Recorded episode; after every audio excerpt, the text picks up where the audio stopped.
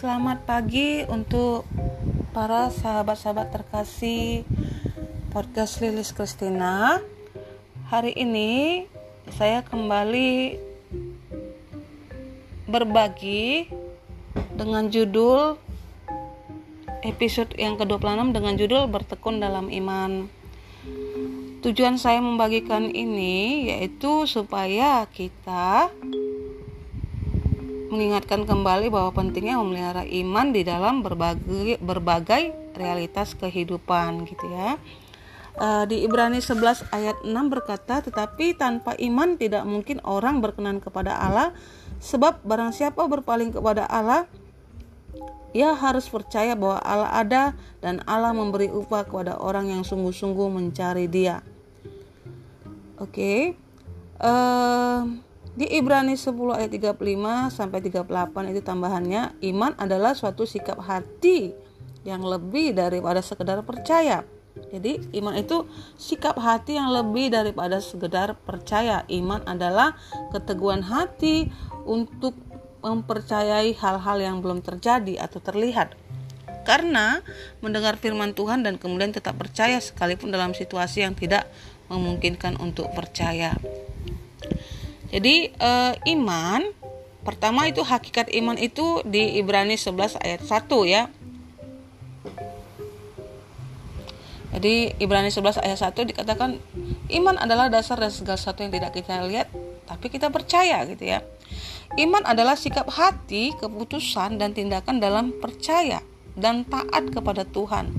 Kita memilih hal itu sekalipun seringkali berlawanan dengan logika manusia kita. Kedua, iman itu apa? Iman itu eh, kedua pertumbuhan iman. A. Iman timbul dari pendengaran akan firman Tuhan. B. Iman bertumbuh dalam kesukaran. C. Iman dibangun saat berdoa dalam bahasa roh. Kita buka di Roma sepuluh ayat tujuh belas. Jadi iman timbul dari pandangan, pendengaran dan pendengaran oleh firman Kristus.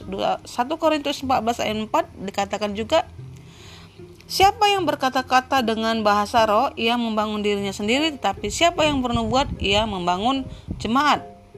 Yudas satu ayat dua puluh, akan tetapi kamu, saudara-saudaraku yang kekasih, bangunlah dirimu sendiri di atas dasar imanmu yang paling suci, dan berdoalah dalam Roh Kudus, ya. Dan selanjutnya dapat teman-teman baca di dua Timotius tiga ayat sepuluh sampai tujuh belas, satu Korintus empat belas ayat empat, ya. Uh, dan lain-lain. Kedua, itu e, tindakan iman dan dampaknya, ya. Dapat dibaca di Ibrani sebelas, ya. E, contoh tindakan iman dan dampaknya. Contoh Habel. Habel itu melakukan tindakan iman, ya. Habel itu adalah seorang petani. Jadi Habel itu adalah anak Adam dan Hawa. Habel anak bungsu. Kain adalah anak sulung, ya. Jadi Habel itu petani dan Kain adalah peternak. Oke. Okay.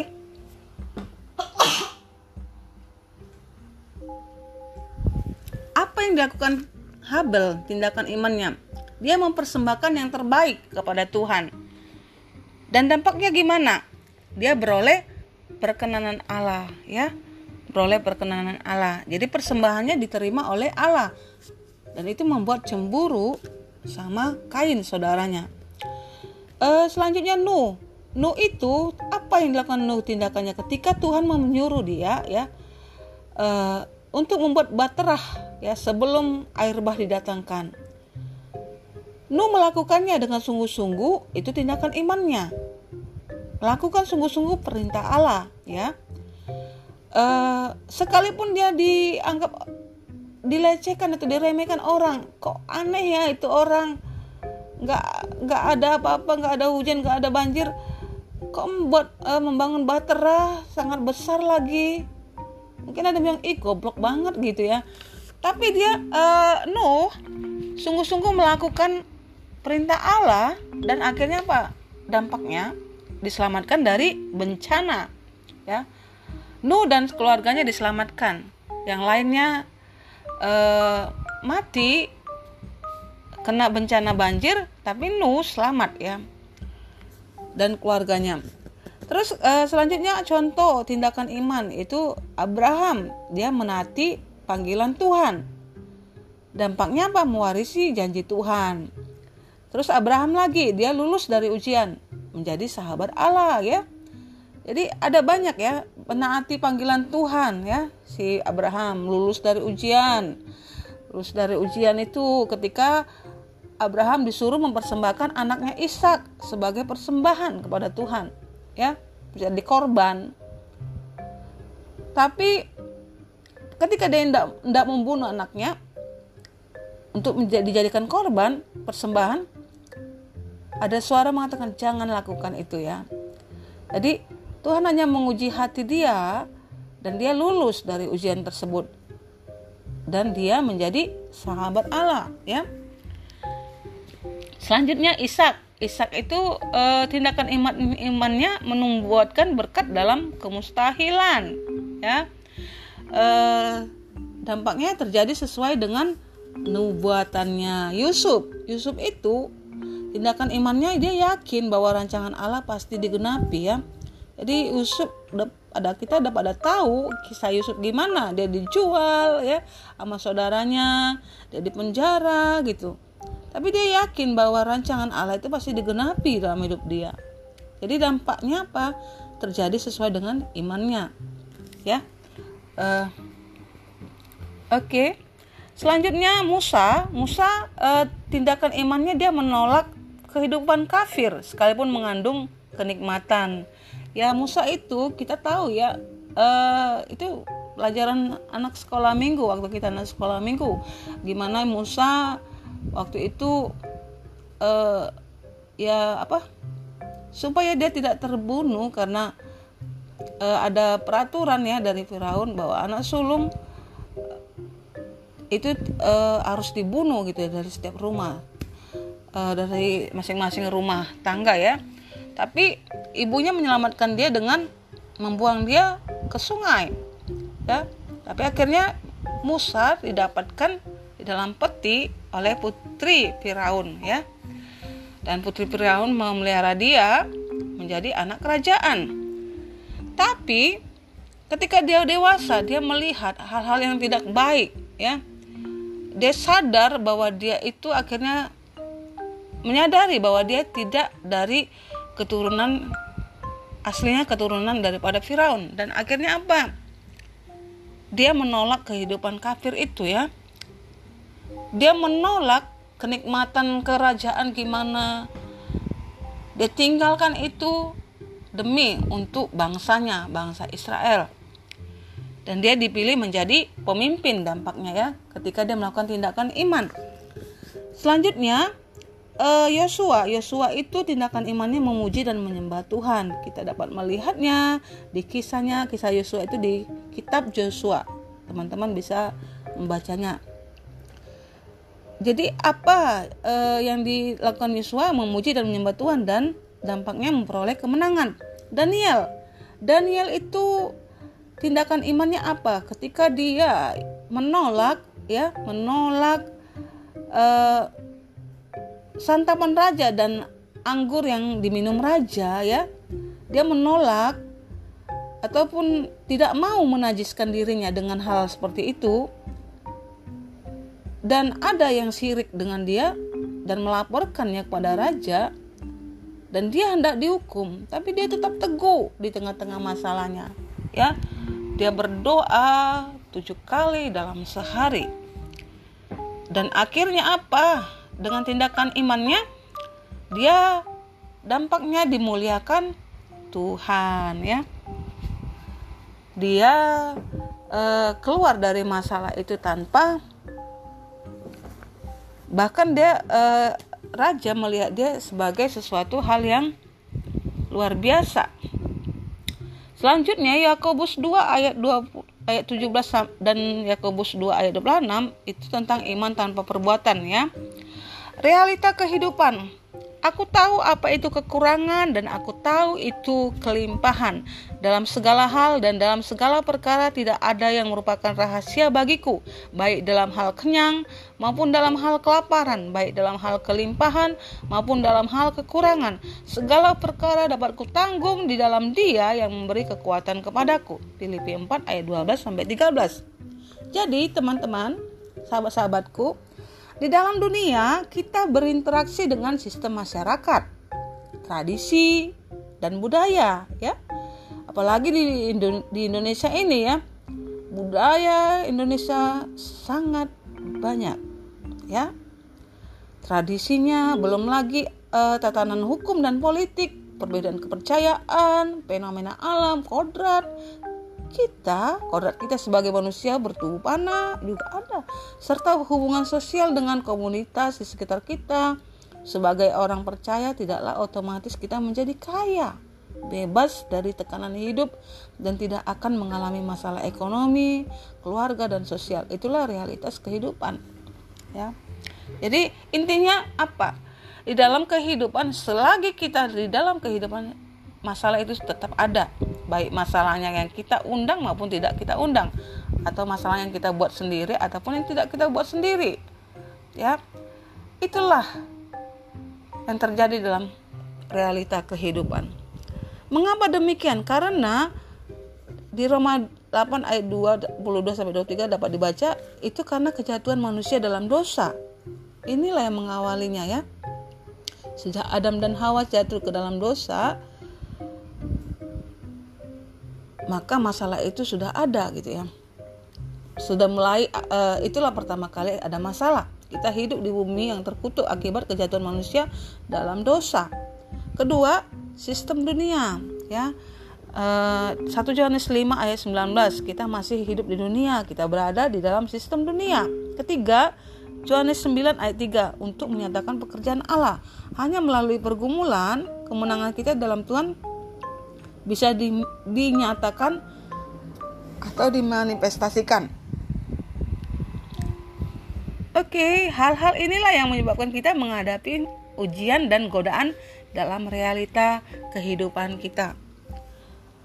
Terus ujian itu yang gimana? Ujian dan godaan yang sering terjadi dalam manusia, ya, dalam hidup manusia itu, pertama jenis-jenis ujiannya. Pertama, ujian waktu, ketika Tuhan tidak segera menjawab doa kita, ya. Ester empat ayat empat belas, Galatia enam ayat sembilan, gitu ya. Ya, banyak ya uh, doa apa yang sering kita naikkan doa, kok enggak kok enggak dijawab-jawab ya doa kita. Misalnya kita berdoa untuk teman hidup, uh, Tuhan aku berdoa berikanlah aku teman hidup, gitu ya. Aku belum menikah, contohnya, gitu ya. Nah, tapi setahun kita tunggu jawabannya, kok belum ada ya, belum muncul Tuhan, gitu ya. Orangnya belum datang, gitu ya. Uh, terus kita tunggu lagi sampai tahun kedua, gak ada, gitu ya. Kok aku belum menikah ya Tuhan, sampai tahun ketiga, gitu ya. Itu ujian waktu. Dan misalnya kita juga ada, um, misalnya kita membangun apa, atau misalnya ada usaha, gitu ya. Usahaku kok gak berkembang ya Tuhan, aku berdoa, lalu berdoa, gitu ya. Berdoa, tapi kok gitu-gitu aja, stagnasi. Apalagi sudah ada misalnya uh, uh, masa krisis begini, ya, uh, apa pandemi udah dua tahunan, gitu ya. Ada banyak masalah yang dihadapi orang, gitu ya, masalah ujian waktu, gitu ya. Jadi uh, terus ujian firman Tuhan, ketika firman Tuhan yang datang kepada kita bertentangan dengan keinginan kita. Lukas lima ayat empat sampai tujuh, ya, bisa dibaca. Dan Yosua satu ayat delapan, ya. Uh, ujian karakter, ya. Ujian karakter itu uh, dapat kita baca di Daniel satu ayat delapan, berkata tentang uh, itu tentang Daniel, kisah Daniel, ya. Uh, gimana dia tadi tidak mau menajiskan diri dengan santapan raja dan dengan anggur yang biasa diminum raja. Jadi ujian karakternya dia ketika kita harus diam walaupun tidak bersalah, ya. Kadang kita menghadapi seperti itu. satu Samuel enam belas ayat tujuh, Galatia dua ayat satu sampai empat belas, ya. Itu ujian karakter, ketika kita tidak salah, ya, tapi kita diam, gitu ya. Kita harus diam walaupun tidak bersalah, gitu. Ya, itu ujian karakter kita. uh, ke, ujian karakter itu penguasaan diri ya, itu buahnya. Empat, ujian motivasi. Ketika kita harus memilih untuk tetap setia hidup dalam kebenaran meskipun ada peluang baik dalam ketidakbenaran, kebenaran ya. Ayub satu ayat sembilan belas, ayat sembilan sampai sebelas, Matius enam ayat lima sampai enam ya. Ujian motivasi tentang kisah Ayub. Ya. Kisah Ayub, Ayub itu mengalami musibah, dia berpenyakitan ya. Dari orang kaya, sangat-sangat kaya, dia akhirnya sakit.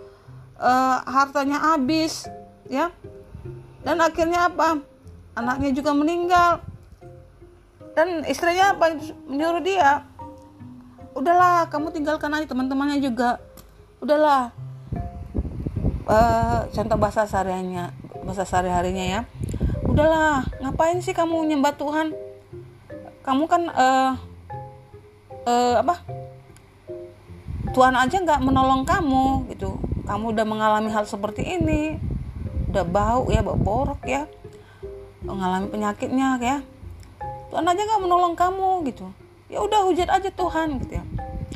Itu ujian ya bagi Ayub, tapi dia tidak mau melakukan itu, dia tetap setia di dalam kebenaran meskipun ada peluang baik dalam ketidakbenaran. Ujian lima, ujian padang gurun.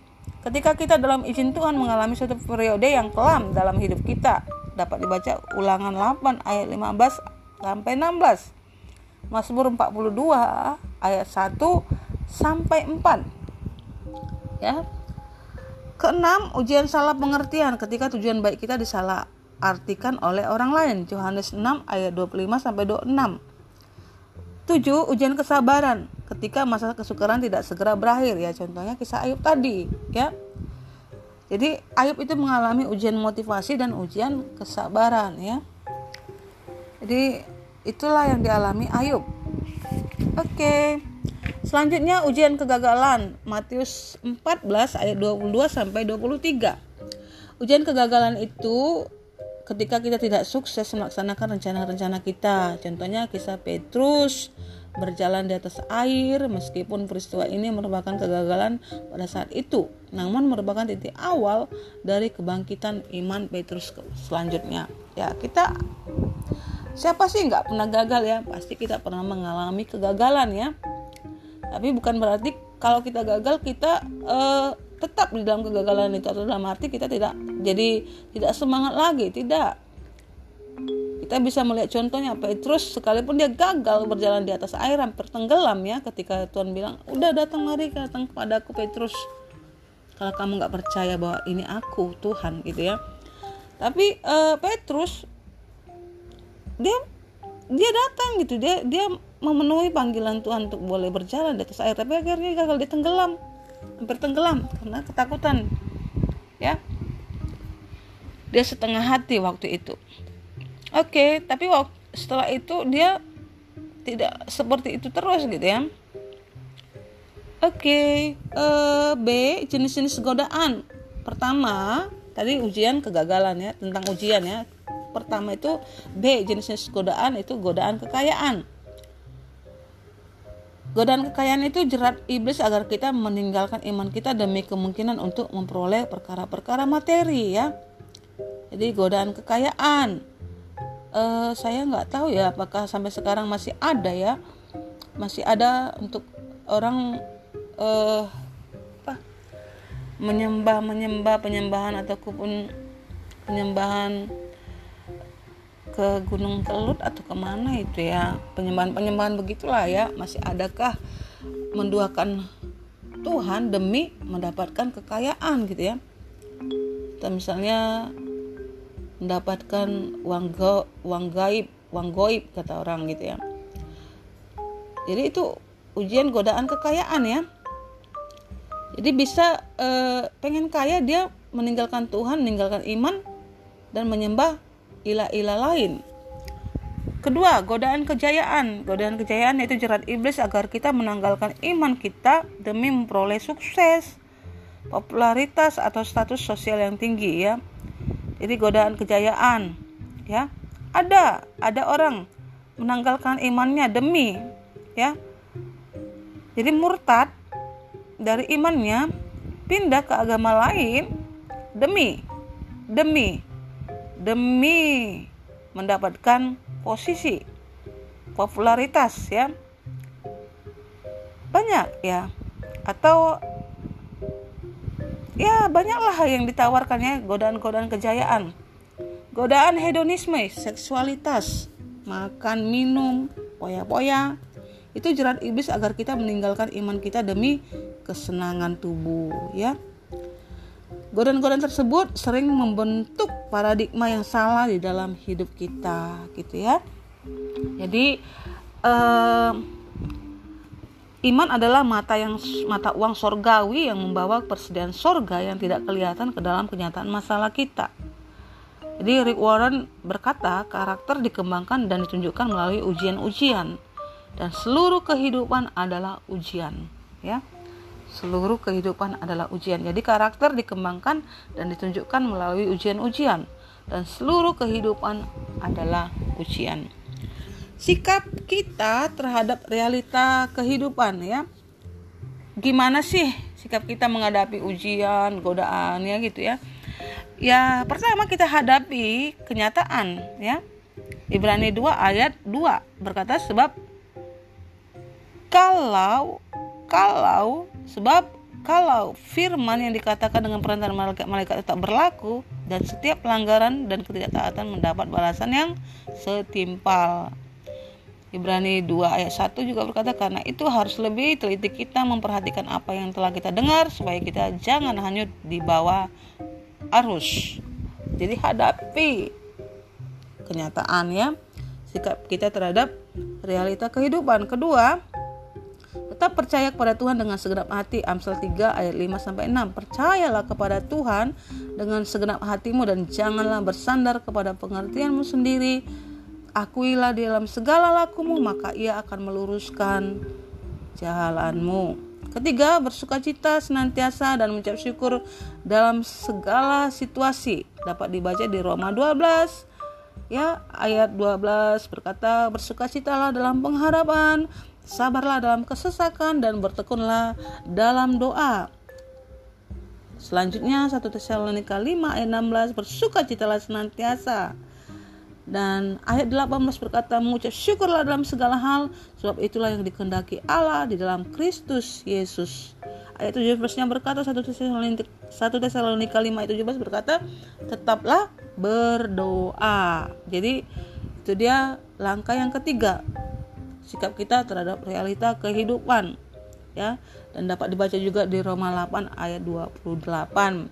Keempat, apa sikap kita terhadap realita kehidupan? Itu bertekun di dalam doa tadi, ya, satu Tesalonika lima ayat tujuh belas. Kelima, eh, sikap kita gimana terhadap realita kehidupan yang penuh godaan, ujian, ya. Kelima itu memiliki hati yang mengampuni. Lukas dua puluh tiga ayat dua puluh empat, ya.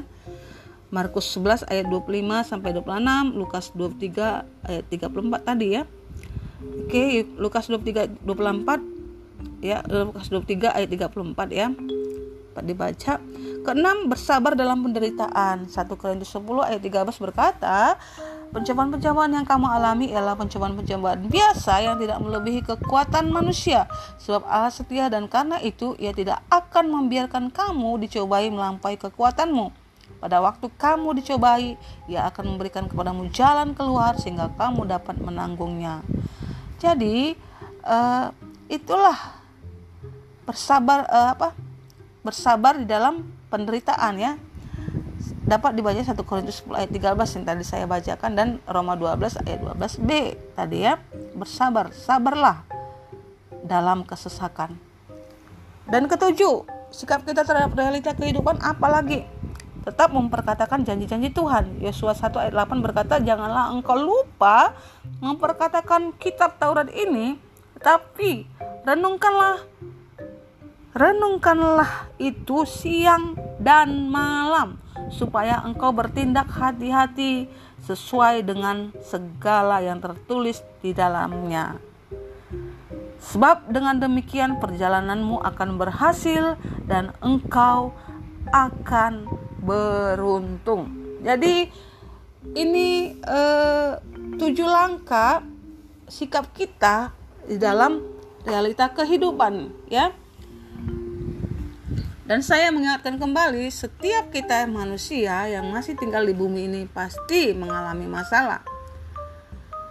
Mau dia sedekat apapun dengan Tuhan, hamba-hamba Tuhan, ataupun e, banyak uangnya, tajir, konglomerat, itu masih ada. Pasti masih ada masalah, bermasalah, ya. Dan orang-orang yang tidak punya uang juga, ya. Ya contohnya saya juga. Saya juga banyak banget masalah saya gitu, ya. Banyak-banyak masalah saya dan pergumulan saya. Ya, kekuatan saya ya itu tadi, saya firman Tuhan, saya kembali memperkatakan janji-janji Tuhan gitu, ya. Supaya saya tidak lemah. Supaya kembali saya bersemangat gitu, ya. Banyak mengalami kegagalan, saya juga banyak mengalami kegagalan gitu, ya. Banyak banyak yang saya alami, bahkan sampai berdarah-darah kalau mengalami hal-hal ujian, masalah gitu, ya. Sampai kalau ada dibilang kalau ada nangis darah, bisa saya nangis darah. Kenapa? Karena ujian ataupun godaan yang saya alami di dalam realita kehidupan. Jadi e, mungkin teman-teman juga banyak mengalami masalah. Setiap orang punya masalah, problema yang berbeda-beda dalam kehidupannya. Tapi sama-sama kita ingat satu hal, bahwa setiap ujian itu menghasilkan ketekunan, ya. Dan itu tidak melebihi kekuatan kita. Tuhan akan pasti membukakan jalan keluar bagi setiap persoalan kita, ya. Jadi saya ingat dengan dosen saya almarhumah, ya, Bapak Willem Willem Bangun berkata, dia menghadapi masalah, ada masalahnya. Sekalipun dia sudah tajir, ya, tajir, punya, uh, punya kemewahan, ya, punya hotel segala macam, dia mengalami masalah. Tapi dia mengingatkan waktu waktu kuliah, dia katakan uh, masalah itu ada expirednya, ya. Maka saya ingat, Lilis, masalah itu ada expirednya, ya. Ada masanya. Jadi jangan terlalu kita pikirkan kembali, kita pikir-pikirkan itu, ya. Tapi gimana kita semakin mendekat, melekat kepada Tuhan, ya. Semakin melekat kepada Tuhan, itu akan berakhir gitu. Itu tidak melebihi kekuatan kita, masalah itu. Jadi kalau saya mengalami masalah, apalagi masalah di dalam dua tahun ini, ya. Mungkin banyak orang mengalami masalah, ya, masalah kehilangan, ya. Kehilangan pekerjaan, kehilangan orang yang dicintai, ya. Kehilangan e, bisnis atau apa gitu, ya, ataupun dikhianati atau segala macam gitu, ya. Itu akan berlalu, itu ada expirednya, itu ada masanya, itu ada waktunya, ya. Jadi kalau kita seperti makanan, kayak makanan dijual di toko-toko atau di supermarket, itu ada tanggal expirednya, tanggal berapa gitu, ya. Jadi ada masanya itu digunakan. Demikian juga dengan masalah, itu masalah itu nggak terus-terusnya, masalah yang satu itu terus itu terjadi sampai kita meninggal, tidak. Itu akan berakhir. Dan itu ketika kita lulus dalam ujian itu, kita akan mengalami kenaikan kelas, ya. Ya, kita akan mengalami kenaikan kelas dan semakin kuat di dalam iman kita. Oke, jadi berkat-berkat yang bagi yang bertekun itu, pertama, masalah itu mendewasakan kita, ya. satu Petrus satu ayat enam sampai tujuh, Ibrani dua belas ayat sepuluh sampai sebelas. Masalah itu mendewasakan kita, ujian membawa kita kepada kesempurnaan iman, dan kita selalu naik kelas saat mengalami, saat melewati masalah itu. Dan selanjutnya, berkat apa bagi orang yang bertekun? Bertekun dalam iman, kemenangan. Kemenangan kita menjadi kesaksian dan berkat, ya. Perjalanan hidup, pergumulan hidup, dan kemenangan yang mengikuti kita membawa berkat bagi orang sekitar kita. Oke, Kejadian empat puluh lima ayat empat sampai tujuh. Contohnya itu tentang kisah si si Yusuf, ya, Yusuf, ya. Kisahnya gimana dia dijual saudaranya, tapi Yusuf awal berkata, "Cukuplah kasih karuniaku bagimu," sebab justru, ya, eh, itu bisa, uh, Yusuf berkata apa kepada saudara-saudaranya, Dia tidak menyalahkan saudara-saudaranya, tapi dia justru melalui saudara-saudaranya inilah dia menjadi orang kepercayaan ya di kerajaan Firaun. Oke, ketiga, kuasa Tuhan semakin nyata dalam hidup kita ya. Berkat-berkat bagi yang bertekun, kuasa Tuhan semakin nyata dalam hidup kita. Dapat dibuka di dua Korintus dua belas ayat sembilan dan Pengkhotbah tiga ayat sebelas ya. Tetapi jawab Tuhan kepadaku, cukuplah kasih karuniaku bagimu, sebab justru dalam kelemahanlah kuasaku menjadi sempurna. Sebab itu terlebih suka aku bermegah atas kelemahanku, sebab supaya kuasa Kristus turun menaungi aku. Oke, oke. Ia membuat segala sesuatu, Pengkhotbah tiga ayat sebelas, ia membuat segala sesuatu indah pada waktunya, bahkan ia memberikan kekekalan dalam hati mereka. Tetapi manusia tidak dapat mengalami pekerjaan yang dikerjakan yang dikerjakan Allah dari awal sampai akhir ya. Itu ha masalah kan teman-teman, ini kematian terus ada ya. Pengumuman, e, rumah saya dekat masjid itu, jadi kalau ada yang meninggal itu ada, uh, saya bisa mendengar gitu. Saya, saya dengar ketika saya di rumah, saya dengar pengumuman ini gitu ya. Jadi itu masalah bagi keluarga yang ditinggalkan ya, kesedihan ya, luka ya, pasti orang terluka kalau orang yang dicintainya meninggal. Masalah kan, masalah ya, masalah. Oke, okay. Tapi uh, itu akan terjadi selagi kita di bumi ini ya. Gak ada yang kekal di bumi ini. Semua akan mengalami masanya ya. Bahkan kita eh, ya umur-umur manusia paling apa tujuh puluh tahun, tujuh puluh tahun ya bertahan di bumi. Kalau lewat pun ya eh, itu usia kasih karunia Tuhan lah ya. Tapi gak, gak mungkin sampai seratus, seratusan lebih gitu ya. Jadi ada e, nenek bapak saya itu meninggalnya sembilan puluh delapan tahun ya. sembilan puluh delapan tahun. Eh, hampir seratus enggak salah itu. Tapi ya rumit lah gitu ya. Dia mengalami masalah kan, walaupun dia lama lama hidup dia akan mengalami masalah. Enggak bisa melihat lagi, enggak kuat lagi berjalan. Cuman terbaring ya. Jadi kita pun kalau lama-lama di bumi ini, uh, di tubuh panah kita ini ya akan mengalami masalah juga gitu. Oke, itu saja teman-teman.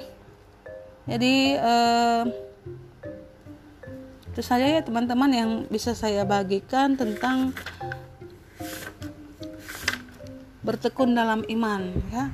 Jadi uh, saya bagikan ini juga sangat membangun saya, menyegarkan kembali saya ya, menyegarkan iman saya kembali untuk saya dan mengingatkan saya kembali untuk bertekun dalam iman gitu ya. Jadi uh, supaya saya tetap lulus di dalam setiap ujian dan godaan yang terjadi ya, yang ada di hadapan saya, baik saat ini, yang lalu maupun yang akan datang. Ya, kuncinya tadi bertekun di dalam iman. Itu saja teman-teman. Kita berdoa. Bapak, terima kasih untuk pagi hari ini. Aku bersyukur kembali kalau aku kembali bisa Tuhan share tentang kebenaran firman-Mu berjudul bertekun dalam iman. Tuhan, terima kasih untuk apa yang terjadi dalam hidup kami, dalam hidupku dan hidup sahabat-sahabatku pendengar podcast Lilis Kristina. Tuhan Yesus, Engkaulah yang menjadi kekuatan kami. Kami dapat bertahan Tuhan, dapat berdiri tegak, itu hanya karena Tuhan yang menjadi andalan kami dan harapan kami. Berikan kami kekuatan Tuhan, biarlah kami terus tetap kuat di dalam menjalani hari-hari kami Tuhan, di dalam mengalami masalah-masalah yang terjadi dalam hidup kami Tuhan. baik masalah apapun itu Tuhan yang terjadi, Tuhan yang berbeda-beda di dalam kehidupan kami. Biarlah kami tidak lemah ataupun Tuhan tidak menjadi lari Tuhan dari panggilan-Mu, ataupun kami tidak menjadi orang yang murtad Tuhan karena masalah yang kami alami. Tuhanlah yang menjadi kekuatan kami, bahwa kami terus menjadi orang-orang yang berkemenangan Tuhan di dalam setiap pergumulan-pergumulan kami. Terima kasih Tuhan Yesus untuk hari ini, untuk kebaikan dan kemurahan-Mu. Segala pujian, hormat, kemuliaan hanya bagi nama Tuhan. Dalam nama Yesus aku berdoa dan bersyukur. Amin. Terima kasih untuk teman-teman, sahabat-sahabat yang masih setia terus mendengarkan podcast Lilis Kristina. Jikalau Anda-Anda diberkati, yuk bantu share podcast saya ini supaya menjadi berkat juga bagi orang lain. Terima kasih, Tuhan Yesus memberkati.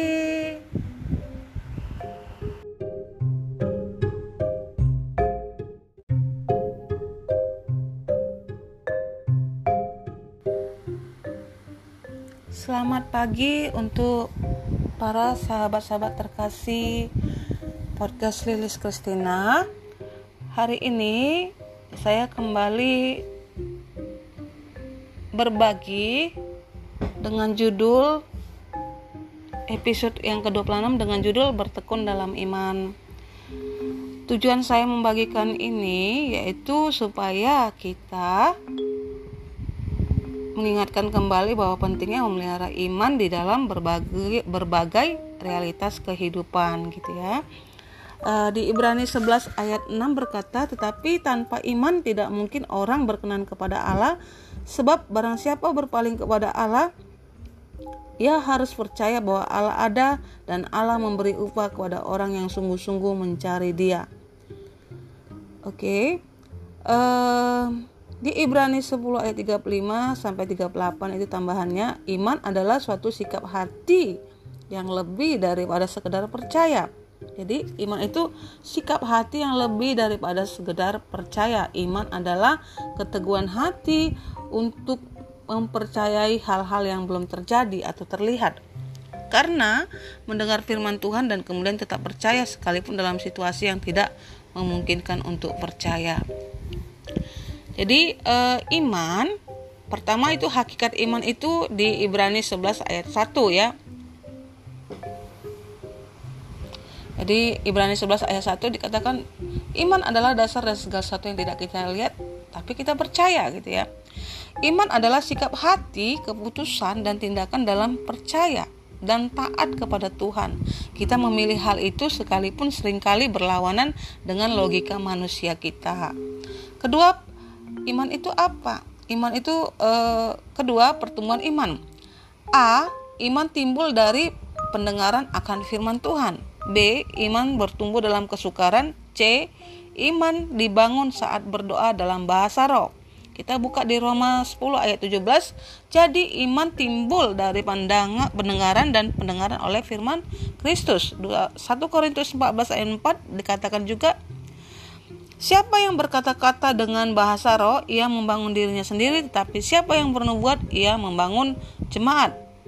Yudas satu ayat dua puluh, akan tetapi kamu, saudara-saudaraku yang kekasih, bangunlah dirimu sendiri di atas dasar imanmu yang paling suci, dan berdoalah dalam Roh Kudus, ya. Dan selanjutnya dapat teman-teman baca di dua Timotius tiga ayat sepuluh sampai tujuh belas, satu Korintus empat belas ayat empat, ya. Uh, dan lain-lain. Kedua, itu e, tindakan iman dan dampaknya, ya.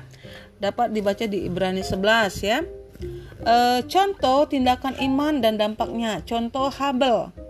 Habel itu melakukan tindakan iman, ya. Habel itu adalah seorang petani. Jadi Habel itu adalah anak Adam dan Hawa. Habel anak bungsu. Kain adalah anak sulung, ya. Jadi Habel itu petani dan Kain adalah peternak. Oke. Okay. yang dilakukan Habel, tindakan imannya? Dia mempersembahkan yang terbaik kepada Tuhan.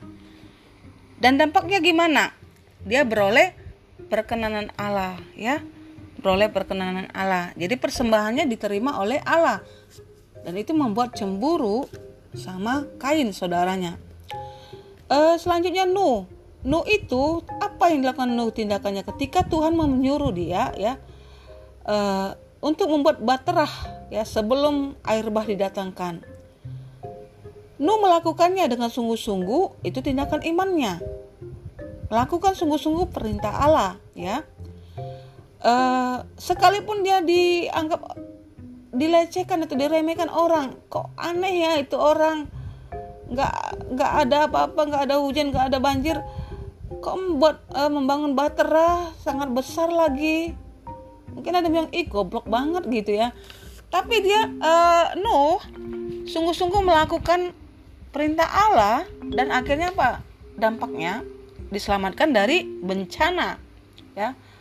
Nuh dan keluarganya diselamatkan, yang lainnya E, mati kena bencana banjir, tapi Nuh selamat, ya, dan keluarganya.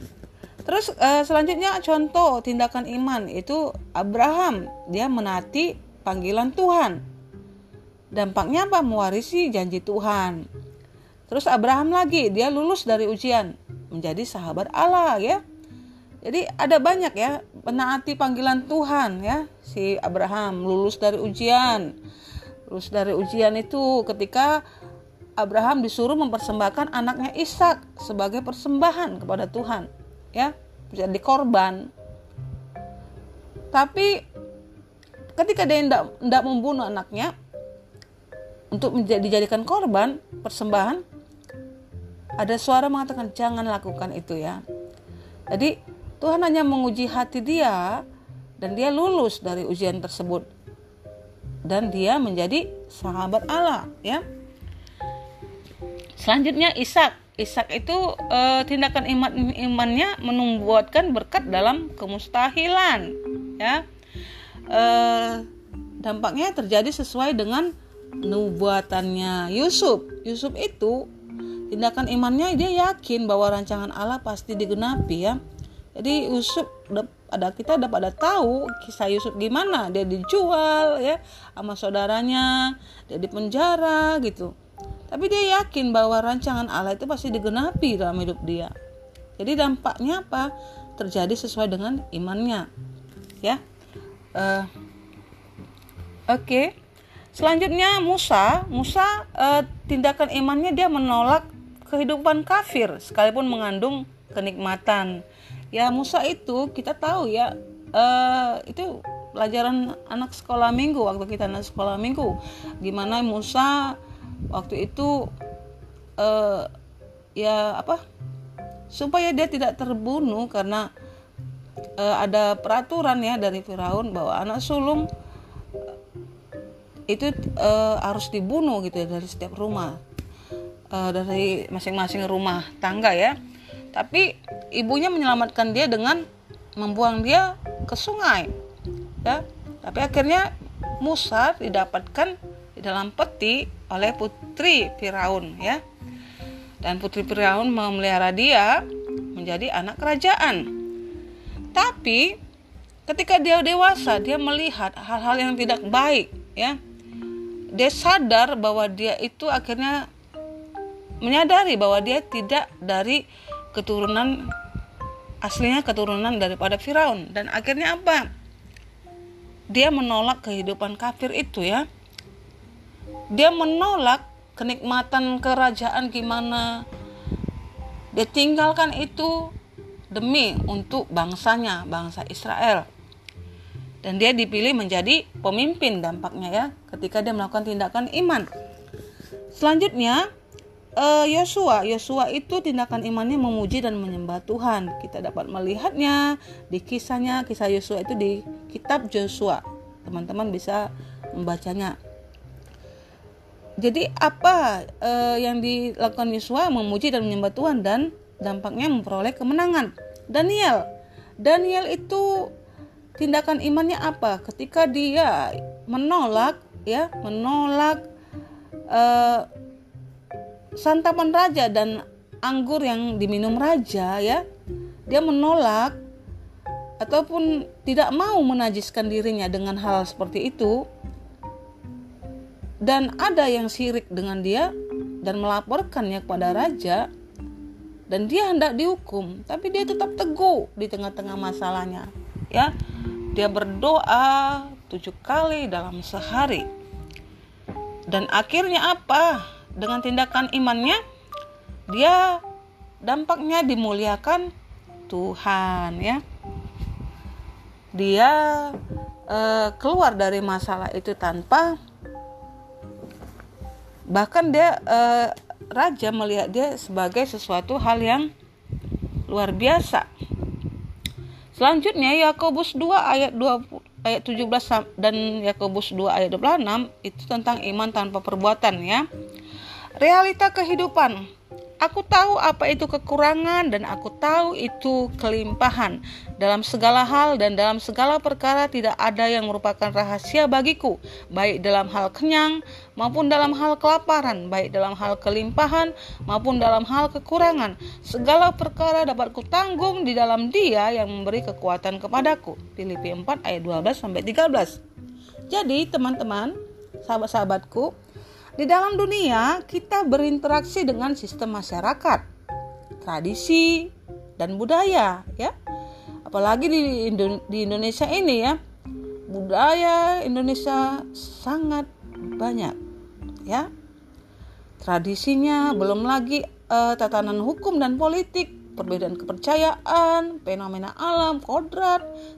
Kita, kodrat kita sebagai manusia bertubuh panah juga ada, serta hubungan sosial dengan komunitas di sekitar kita. Sebagai orang percaya tidaklah otomatis kita menjadi kaya, bebas dari tekanan hidup, dan tidak akan mengalami masalah ekonomi, keluarga, dan sosial. Itulah realitas kehidupan, ya. Jadi intinya apa?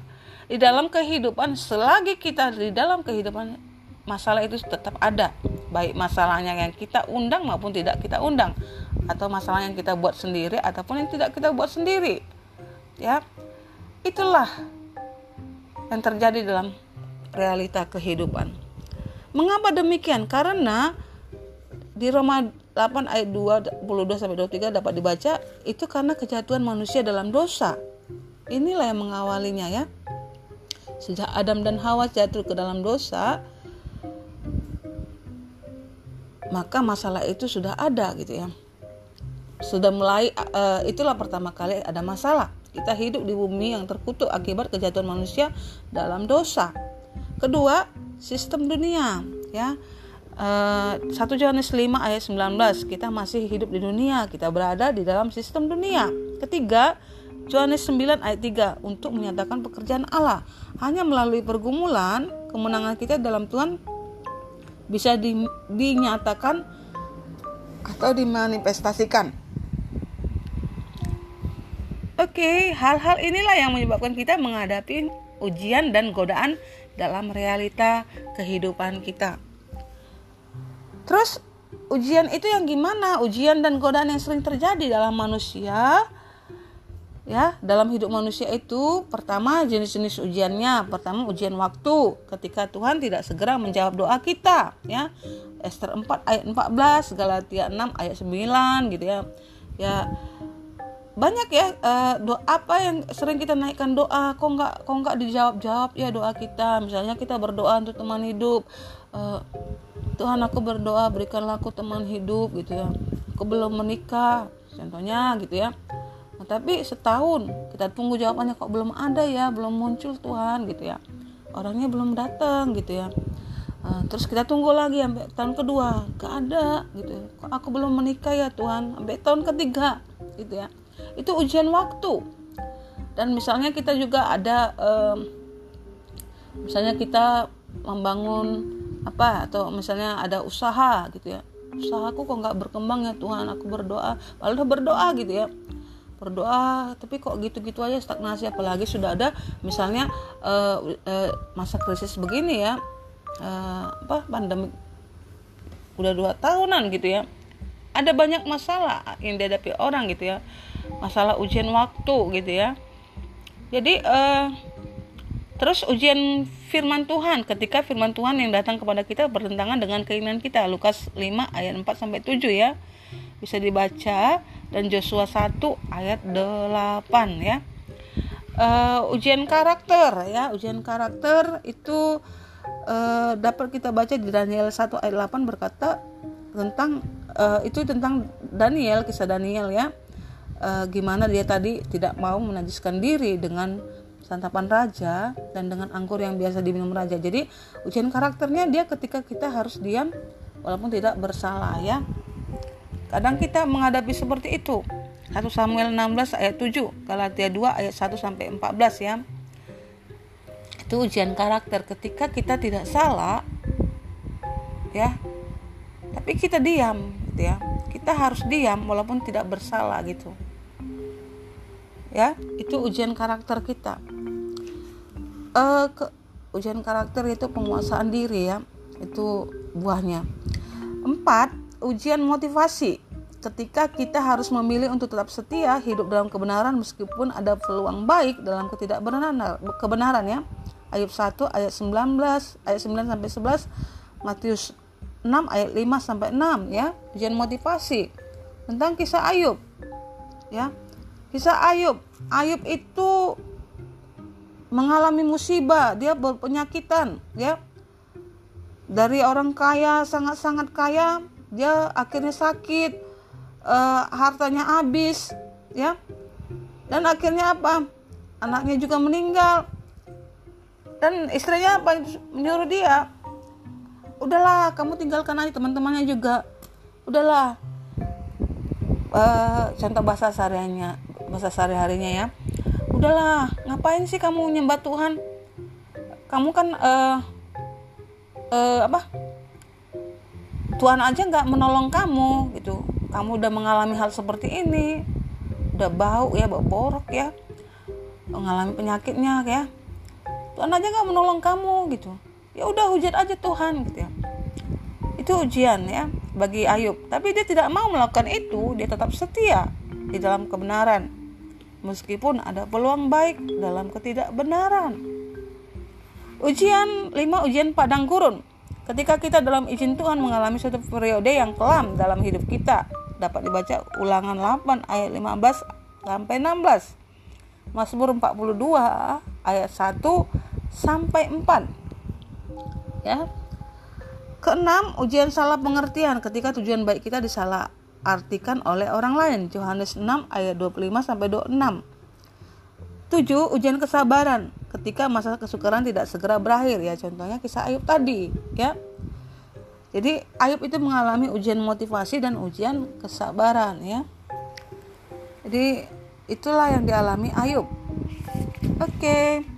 Selanjutnya ujian kegagalan, Matius empat belas ayat dua puluh dua sampai dua puluh tiga. Ujian kegagalan itu ketika kita tidak sukses melaksanakan rencana-rencana kita, contohnya kisah Petrus berjalan di atas air, meskipun peristiwa ini merupakan kegagalan pada saat itu, namun merupakan titik awal dari kebangkitan iman Petrus selanjutnya. Ya, kita siapa sih nggak pernah gagal ya? Pasti kita pernah mengalami kegagalan ya. Tapi bukan berarti kalau kita gagal kita eh, tetap di dalam kegagalan itu, atau dalam arti kita tidak jadi tidak semangat lagi, tidak. Kita bisa melihat contohnya Petrus, sekalipun dia gagal berjalan di atas air, hampir tenggelam ya, ketika Tuhan bilang udah datang, mari datang kepadaku Petrus, kalau kamu nggak percaya bahwa ini aku Tuhan gitu ya. Tapi uh, Petrus dia dia datang gitu, dia dia memenuhi panggilan Tuhan untuk boleh berjalan di atas air, tapi akhirnya gagal, dia tenggelam, hampir tenggelam karena ketakutan ya, dia setengah hati waktu itu. Oke, tapi setelah itu dia tidak seperti itu terus gitu ya. Oke, uh, B, jenis-jenis godaan. Pertama tadi ujian kegagalan ya, tentang ujian ya. Pertama itu B, jenis-jenis godaan, itu godaan kekayaan. Godaan kekayaan itu jerat iblis agar kita meninggalkan iman kita demi kemungkinan untuk memperoleh perkara-perkara materi ya.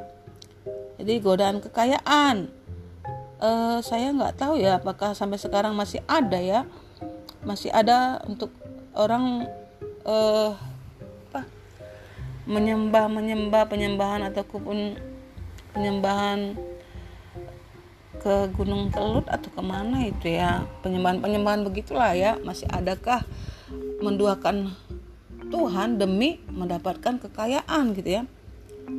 Kita misalnya mendapatkan uang go, uang gaib, uang goib kata orang gitu ya.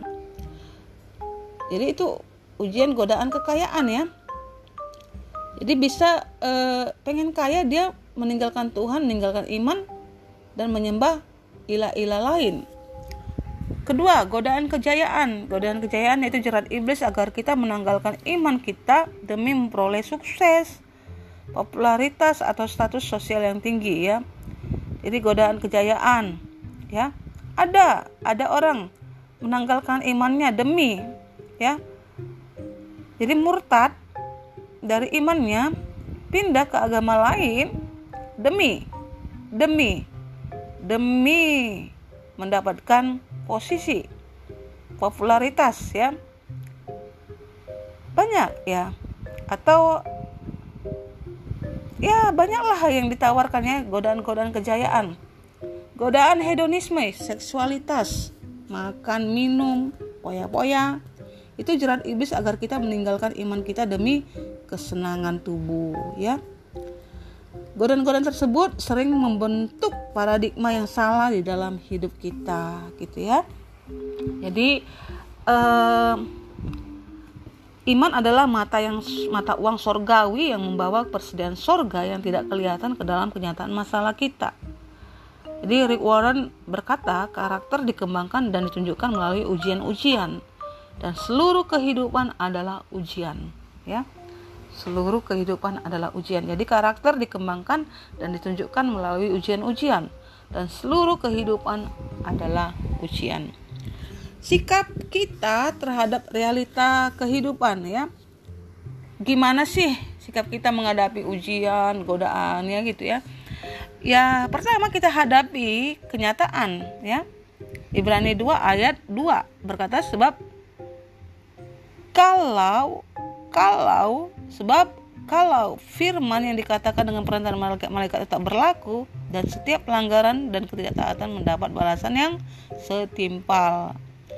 Ibrani dua ayat satu juga berkata, karena itu harus lebih teliti kita memperhatikan apa yang telah kita dengar, supaya kita jangan hanyut di bawah arus. Jadi hadapi kenyataan ya, sikap kita terhadap realita kehidupan. Kedua, tetap percaya kepada Tuhan dengan segenap hati. Amsal tiga ayat lima sampai enam. Percayalah kepada Tuhan dengan segenap hatimu dan janganlah bersandar kepada pengertianmu sendiri. Akuilah di dalam segala lakumu, maka ia akan meluruskan jalanmu.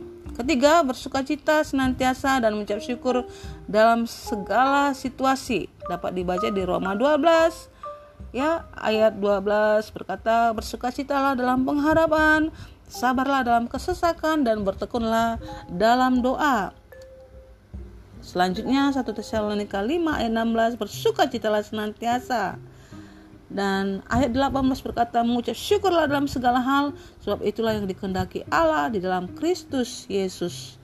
Ayat tujuh belas-nya berkata, satu Tesalonika lima ayat tujuh belas berkata, tetaplah berdoa. Jadi itu dia langkah yang ketiga, sikap kita terhadap realita kehidupan ya. Dan dapat dibaca juga di Roma delapan ayat dua puluh delapan. Keempat, apa sikap kita terhadap realita kehidupan? Itu bertekun di dalam doa. Tadi ya, satu Tesalonika lima ayat tujuh belas. Kelima, eh, sikap kita gimana terhadap realita kehidupan yang penuh godaan, ujian ya. Kelima itu memiliki hati yang mengampuni. Lukas dua puluh tiga ayat dua puluh empat ya. Markus sebelas ayat dua puluh lima sampai dua puluh enam, Lukas dua puluh tiga ayat tiga puluh empat tadi ya. Oke, Lukas dua puluh tiga dua puluh empat ya, Lukas dua puluh tiga ayat tiga puluh empat ya. Dapat dibaca. Keenam, bersabar dalam penderitaan. satu Korintus sepuluh ayat tiga belas berkata, Pencobaan-pencobaan yang kamu alami ialah pencobaan-pencobaan biasa yang tidak melebihi kekuatan manusia. Sebab Allah setia dan karena itu Ia tidak akan membiarkan kamu dicobai melampaui kekuatanmu. Pada waktu kamu dicobai, Ia akan memberikan kepadamu jalan keluar sehingga kamu dapat menanggungnya. Jadi uh, itulah bersabar uh, apa? bersabar di dalam penderitaan, ya. Dapat dibaca satu Korintus sepuluh ayat tiga belas yang tadi saya bacakan dan Roma dua belas ayat dua belas b tadi, ya. Bersabar, sabarlah dalam kesesakan. Dan ketujuh, sikap kita terhadap realita kehidupan apalagi tetap memperkatakan janji-janji Tuhan. Yosua satu ayat delapan berkata, janganlah engkau lupa memperkatakan kitab Taurat ini, tetapi renungkanlah renungkanlah itu siang dan malam, supaya engkau bertindak hati-hati sesuai dengan segala yang tertulis di dalamnya. Sebab dengan demikian perjalananmu akan berhasil dan engkau akan beruntung.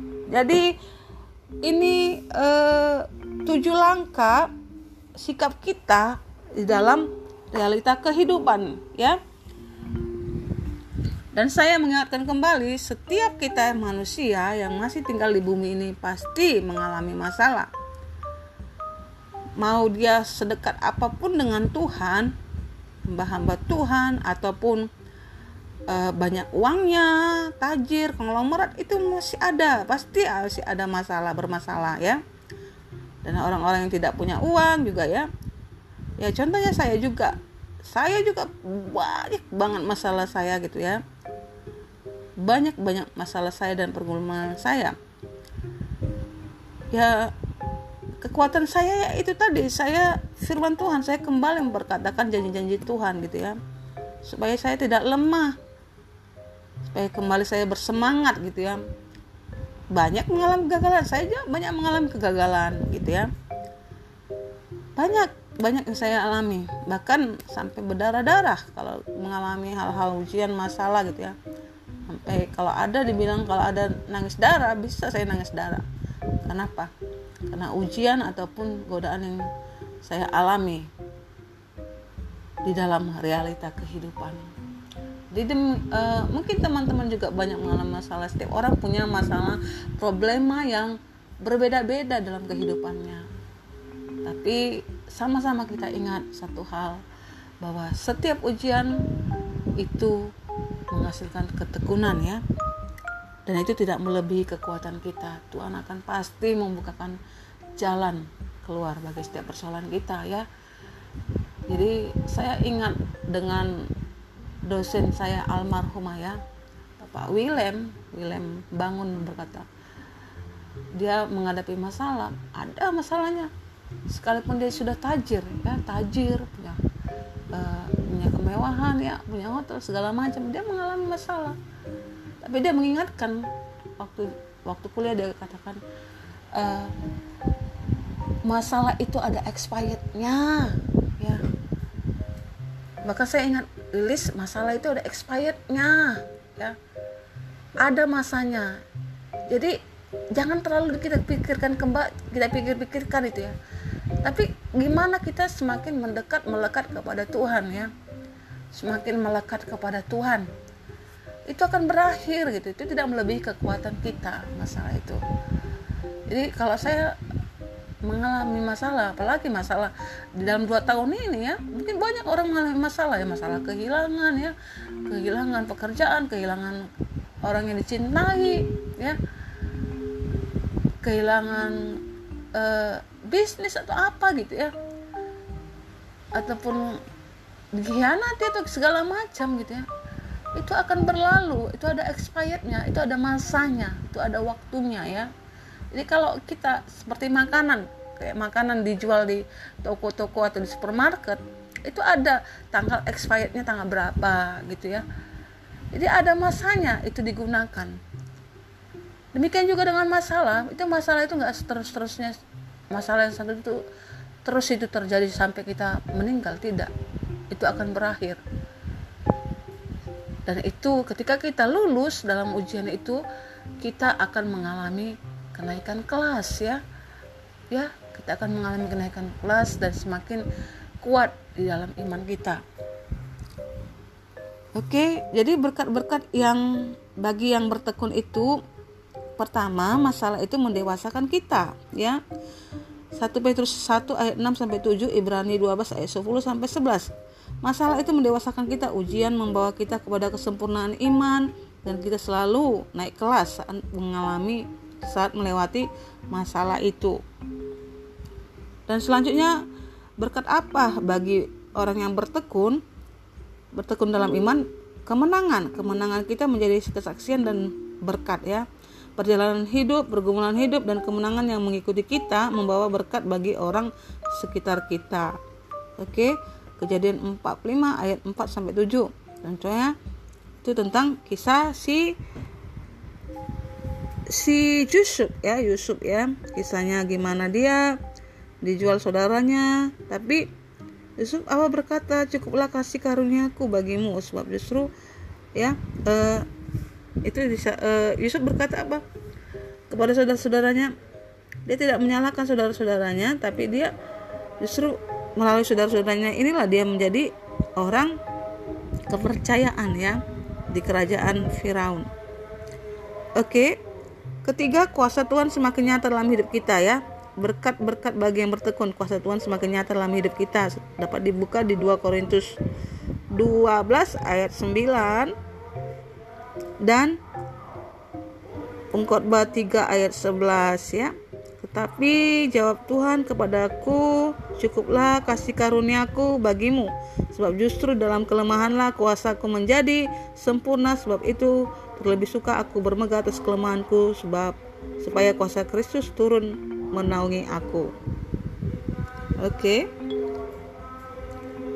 oke, ia membuat segala sesuatu. Pengkhotbah tiga ayat sebelas, ia membuat segala sesuatu indah pada waktunya, bahkan ia memberikan kekekalan dalam hati mereka. Tetapi manusia tidak dapat mengalami pekerjaan yang dikerjakan yang dikerjakan Allah dari awal sampai akhir ya. Itu ha. Masalah kan teman-teman, ini kematian terus ada ya, pengumuman. E, rumah saya dekat masjid gitu, jadi kalau ada yang meninggal tuh ada, e, saya bisa mendengar gitu, saya, saya dengar ketika saya di rumah, saya dengar pengumuman ini gitu ya. Jadi itu masalah bagi keluarga yang ditinggalkan ya, kesedihan ya, luka ya, pasti orang terluka kalau orang yang dicintainya meninggal. Masalah kan? Masalah. Ya masalah. Oke. Tapi eh, itu akan terjadi selagi kita di bumi ini ya. Gak ada yang kekal di bumi ini. Semua akan mengalami masanya ya. Bahkan kita eh, ya umur-umur manusia paling apa tujuh puluh tahun ya bertahan di bumi. Kalau lewat pun ya uh, itu usia kasih karunia Tuhan lah ya. Tapi nggak nggak mungkin sampai seratus seratusan lebih gitu ya. Jadi ada uh, nenek bapak saya itu meninggalnya sembilan puluh delapan tahun ya, sembilan puluh delapan tahun eh, hampir seratus nggak salah itu. Tapi ya rumit lah gitu ya. Dia mengalami masalah kan, walaupun dia lama lama hidup dia akan mengalami masalah, nggak bisa melihat lagi, nggak kuat lagi berjalan, cuman terbaring ya. Jadi kita pun kalau lama-lama di bumi ini, uh, di tubuh panah kita ini ya akan mengalami masalah juga gitu. Oke, itu saja teman-teman. Jadi uh, itu saja ya teman-teman yang bisa saya bagikan tentang bertekun dalam iman ya. Jadi eh, saya bagikan ini juga sangat membangun saya, menyegarkan kembali saya ya, menyegarkan iman saya kembali untuk saya dan mengingatkan saya kembali untuk bertekun dalam iman gitu ya. Jadi eh, supaya saya tetap lulus di dalam setiap ujian dan godaan yang terjadi ya. yang ada di hadapan saya, baik saat ini, yang lalu maupun yang akan datang. Ya, kuncinya tadi bertekun di dalam iman. Itu saja teman-teman. Kita berdoa. Bapa, terima kasih untuk pagi hari ini. Aku bersyukur kembali kalau aku kembali bisa Tuhan share tentang kebenaran firman-Mu berjudul bertekun dalam iman. Tuhan, terima kasih untuk apa yang terjadi dalam hidup kami, dalam hidupku dan hidup sahabat-sahabatku, pendengar podcast Lilis Kristina. Tuhan Yesus, Engkaulah yang menjadi kekuatan kami. Kami dapat bertahan, Tuhan, dapat berdiri tegak, itu hanya karena Tuhan yang menjadi andalan kami dan harapan kami. Berikan kami kekuatan, Tuhan. Biarlah kami terus tetap kuat di dalam menjalani hari-hari kami, Tuhan. Di dalam mengalami masalah-masalah yang terjadi dalam hidup kami, Tuhan. Baik masalah apapun itu, Tuhan, yang terjadi, Tuhan, yang berbeda-beda di dalam kehidupan kami. Biarlah kami tidak lemah ataupun, Tuhan, tidak menjadi lari, Tuhan, dari panggilan-Mu, ataupun kami tidak menjadi orang yang murtad, Tuhan, karena masalah yang kami alami. Tuhanlah yang menjadi kekuatan kami, bahwa kami terus menjadi orang-orang yang berkemenangan, Tuhan, di dalam setiap pergumulan-pergumulan kami. Terima kasih Tuhan Yesus untuk hari ini, untuk kebaikan dan kemurahan-Mu. Segala pujian, hormat, kemuliaan hanya bagi nama Tuhan. Dalam nama Yesus aku berdoa dan bersyukur. Amin. Terima kasih untuk teman-teman, sahabat-sahabat yang masih setia terus mendengarkan podcast Lilis Kristina. Jikalau Anda-Anda diberkati, yuk bantu share podcast saya ini supaya menjadi berkat juga bagi orang lain. Terima kasih. Tuhan Yesus memberkati.